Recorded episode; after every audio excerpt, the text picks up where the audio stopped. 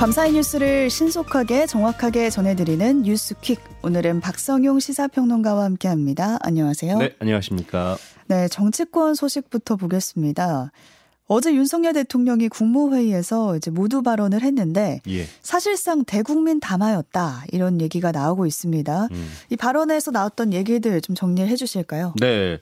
윤석열 대통령은 발언의 80% 이상을 이 무엇보다 한일 관계 개선 필요성에 할애를 했는데요. 음. 일본이 이미 수십 차례에 걸쳐서 과거사 문제에 대해 반성과 사과를 표했다고 했고요. 그러면서 우리가 선제적으로 걸림돌을 제거하면 일본도 분명 호응이 올 것이라고 말했습니다. 그리고 한일 관계 개선과 협력을 통해 예상되는 효과도 강조를 했는데요. 네. 무엇보다 반도체 같은 첨단 산업에서 안정적인 공급망이 구축될 것이라고 했고요. 특히 최근 조성 계획이 발표된 용인 반도체 클러스터에 일본 반도체 소부장 시장 업체들을 대거 유치할 수 있다고 전망을 했습니다. 어, 한일 문제를 둘러싼 여론이 나빠지자 윤 대통령이 직접 설득에 나선 것으로 풀이가 되고 있는데요. 이 관련해서 대통령실은 이 나라를 위해 국민을 위해 이 길을 가지 않으면 안 되는 이유를 국민께 알려드리는 취지였다라고 음. 설명을 했습니다. 한일 문제에 대한 정부의 결정을 국민들에게 좀 소상히 설명하는 자리였다라고 생각하시면 될 것 같고 이 자리에서 논란이 됐던 근로시간 개편안과 관련해서도 윤 대통령이 직접 입장을 밝혔습니다. 네, 그렇습니다. 윤 대통령은 주당 60시간 이상 근무가 이 건강보호 차원에서 무리라고 다시 한번 말했는데요. 이 상한을 정해놓지 않으면 현실적으로 노동약자의 건강권을 지키기가 어렵다는 겁니다. 음. 윤 대통령은 이어서 노사 합의 구간을 주 단위에서 월 분기 등으로 자유롭게 설정을 하면 노사 양측의 선택권이 넓어지고 노동 수요를 유연하게 대응할 수 있다라고 설명을 했고요. 그러면서 이 국민의 의견을 충분히 청취하고 수집하겠다면서 관련 부처에 여론조사를 실시한 뒤에 결과를 보고하도록 지시해 놨다고 덧붙였습니다. 네, 다시 한번 주당 60시간 이상은 무리다라는 생각을 밝혔고요. 이런 윤석열 대통령의 국무회의 발언을 놓고 정치권에서는 평가가 좀 엇갈리고 있는데요. 국회 외교통일위원회에서 여야가 충돌했습니다. 네, 그렇습니다. 더불어민주당은 먼저 박진 장관을 상대로 정부의 강제동원 해법의 문제점을 지적했는데요. 그러면서 이번 정상회담이 굴욕 외교라면서 사퇴를 촉구했습니다. 이에 대해서 국민의힘은 노무현 정부 시절 강제동원 위로금 지급을 거론했고요. 그러면서 당시에도 사실상 제3자 변제 방식이었다면서 반박을 했습니다. 음. 어, 그리고 기시다 후미오 일본 총리가 독도 영유권 문제와 위안부 합의 등을 언급했다는 일본 언론 보도와 관련해서도 민주당의 추궁이 있었는데요. 네. 아, 박진 장관은 이에 대해서 의제로 다뤄지지 않았다는 입장을 고수했습니다. 아, 또 국민의힘은 나빠진 한일 관계를 정상화하기 위해서 윤석열 정부가 대승적인 결단을 했다는 의미를 강조하는데 주력했습니다. 네. 또 이외에도 정부의 근로시간 개편을 둘러싸고도 여야 공방 여전해 보입니다. 네, 그렇습니다. 음. 이 환경노동위원회에서 쟁점이 됐는데요. 국민의힘은 근로시간을 개편하는 취지는 노동 환경을 개선하려는 것이라고 했는데요. 예, 그러면서 근로시간 총량제로 장시간 근로를 줄여보자는 것이라고 강조를 했습니다. 주 69시간 프레임에 갇혀서 오해가 있다는 건데요. 음. 그래서 이정식 고용노동부 장관을 상대로 노동부의 홍보 행보 실책을 질타했습니다. 네. 반면에 민주당은 정부의 개편안이 국민을 다시 과로 사회로 내모는 퇴행적 정책이라면서 당장 폐지하라고 촉구하고 나섰는데요. 특히 정부와 여당, 대통령실이 폭탄 돌리기를 하고 있다면서 이 개편안을 아예 폐지하고 음. 주 4.5일제를 도입해야 한다고 주장했습니다. 네, 다음 소식 보겠습니다. 대통령 관저 이전에 관여했다는 의혹을 받는 역술인 천공이 다음 주에 경찰에 자진 출석한다, 조사를 받는다 이런 보도가 나왔더라고요. 예, 그렇습니다. 음. 아, 먼저 앞서 대통령실 관저 이전에 천공이 개입했다고 주장한 부승찬 전 국방부 대변인과 정의당 김종대 전 의원 등에 대해 대통령실이 명예훼손으로 고발한 사건이 있었죠. 네. 관련해서 경찰은 천공을 주요 참고인으로 보고 소환이 불가피하다는 점을 밝힌 바 있는데요. 이와 관련해서 천공 측이 서울경찰청 사이버수사대에 다 다음 주쯤에 자진 출석해서 음. 참고인 조사를 받겠다는 의사를 전했습니다. 네. 예, 다만 구체적인 날짜와 장소는 전해지지 않았다고 정해지지 않았다고 하고요. 예, 그래서 천공에 대한 참고인 조사가 제3의 장소에서 진행될 가능성도 있는 상황입니다. 어, 네. 이런 가운데 경찰은 지난 15일 국방부 청사를 압수수색해서 출입자 기록 등에 관한 자료를 압수해 분석을 하고 있습니다. 네, 천공이 자진 출석해서 조사받을 의사를 사실을 밝혔다 이렇게 알고 계시면 되겠습니다. 정부가 응급실을 재편하기로 했는데요. 워낙 환자가 붐비다 보니까 이제 치료 타이밍을 놓치는 일도 벌어지곤 하잖아요. 그래서 예. 바꾼다는 거죠. 예, 아마 기억하실 겁니다. 몇 년 전에 응급실을 찾아 헤매던 환자가 숨지는 일이 있었죠. 음. 이 심장마비로 쓰러져서 가까운 병원으로 옮겼는데 관련 치료를 할 수 있는 의료진이 없거나 병상이 없어서 응급실 네 곳을 돌다가 음. 숨진 겁니다. 네. 이런 상황의 재발을 막기 위해서 정부가 앞으로 5년간 응급 의료 시스템을 전면 개편하기로 했는데요. 어떻게 바뀌나요? 음, 핵심 내용은 일단 이렇습니다. 앞으로는 단순 찰과상으로 대형 병원의 응급실을 찾게 되면 다른 병원으로 돌려보내지거나 더 많은 비용을 내야 합니다. 음. 또 분초를 다투는 중증 응급 환자가 신속한 처치를 받을 수 있도록 하기 위해서요. 중증, 중등증, 경증 이렇게 응급 의료기관을 명확하게 구분하고요. 환자가 중증도에 맞는 응급 의료기관을 이용하도록 하기로 했습니다. 어, 네. 이를 통해서 중증 환자의 골든타임을 지키고요. 인명 피해를 줄이겠다는 게 정부의 구상입니다. 음.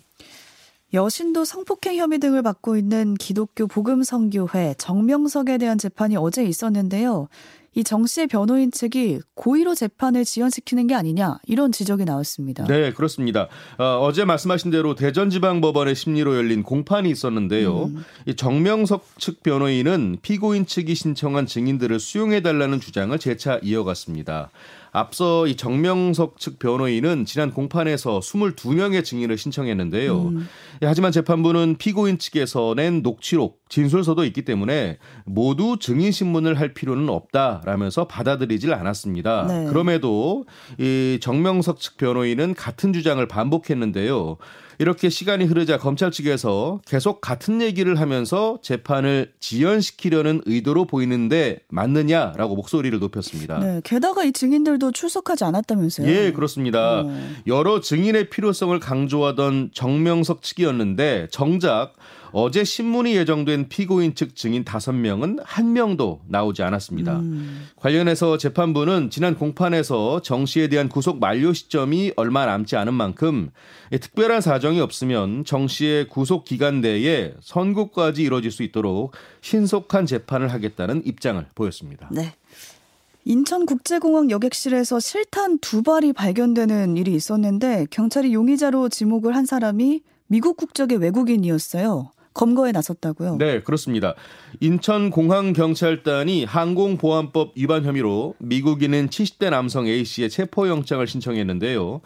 A씨는 지난 10일 인천공항을 출발해서 필리핀 마닐라로 가려던 대한항공 여객 기에 9mm 권총탄 두 발을 반입한 혐의를 받고 있습니다. 음. 앞서 경찰은 인천공항 검색대 엑스레이와 주변 CCTV 영상 확인 등을 확인해서 A씨를 용의자로 특정했는데요.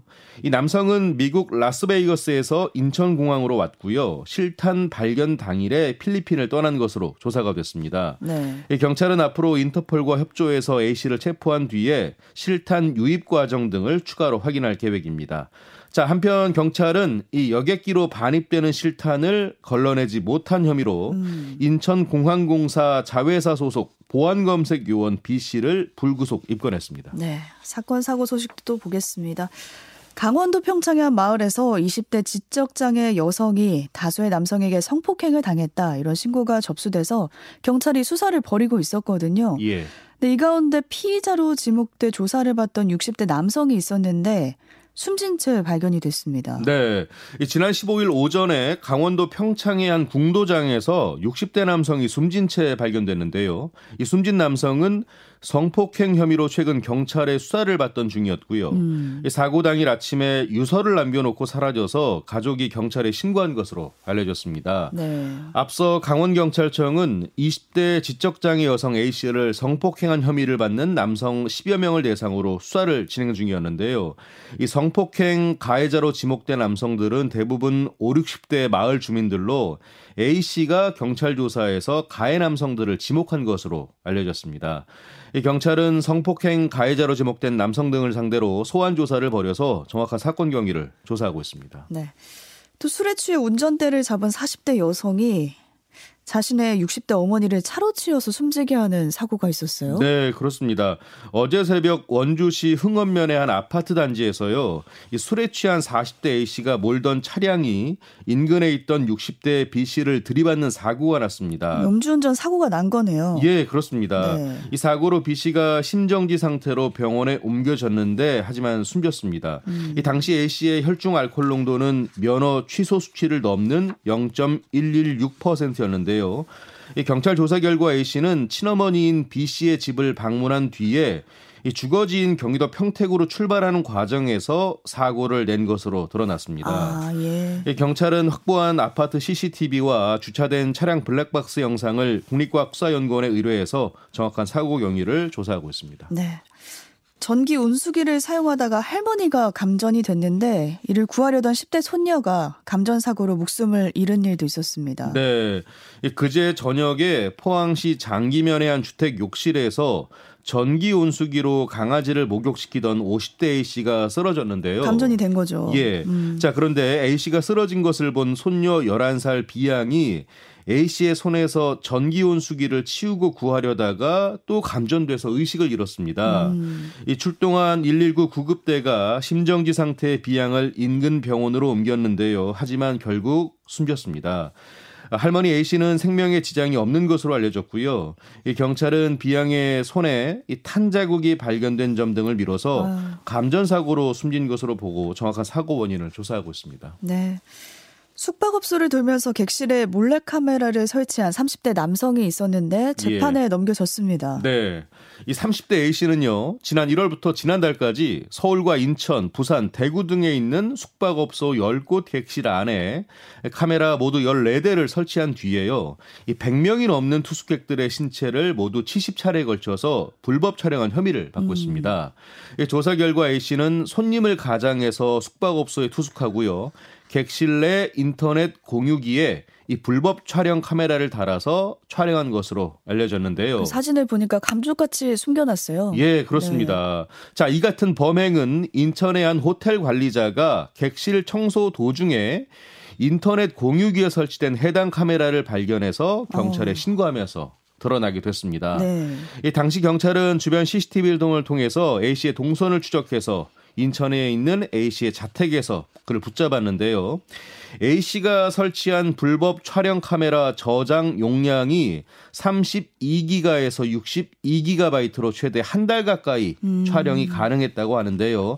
다만 경찰이 이를 모두 압수해서 촬영한 영상은 유포되지 않은 것으로 전해졌습니다. 음. 네.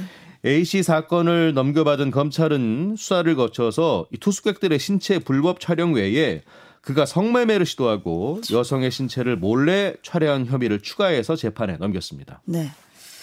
돈을 받고 반려동물을 맡아주던 임시보호소 운영자들이 동물들을 방치하고 잠적해버리는 일이 벌어진 거예요. 경찰이 예. 수사에 나섰다고요? 네, 그렇습니다. 경기도 광주시 펫숍 운영자 A씨 등 3명에 대해서 경찰이 동물보호법 위반 등의 혐의로 지명수배를 했는데요. 음. 이 달아난 일당은 개와 고양이 한 마리당 약 100만 원가량의 임시보호비를 받고서는 제대로 관리하지 않고 방치하거나 학대해서 죽게 한 뒤에 인근 공토에 유기한 혐의를 받고 있습니다. 그러니까 보통 주인들은 여행을 가거나 좀 멀리 떠 떠날 때 돈을 주고 맡기는 건데 그렇죠. 이 제대로 돈을 받고도 방치하거나 학대해 죽게 한 거예요. 맞습니다. 음. 자, 특히 일당 중에 A 씨는요. 2019년부터 사기 혐의 등으로 경찰에 수배를 받던 인물인데요. 가명으로 펫숍을 차렸다고 합니다. 아. 이들 일당은 또 해당 펫숍을 통해서 동물 보호비와 치료비 명목으로 이 피해자들로부터 수천만 원을 받아 챙긴 의혹도 받고 있는데요. 그리고 관리해야 할 동물 등을 방임하고 학대한 의혹 의혹도 받고 있습니다. 예, 경찰은 도주한 A씨 등을 지명 수배하고 추적 중입니다. 네, 오늘 안타까운 소식까지 살펴봤습니다. 박성용 평론가와 함께했습니다. 고맙습니다. 고맙습니다.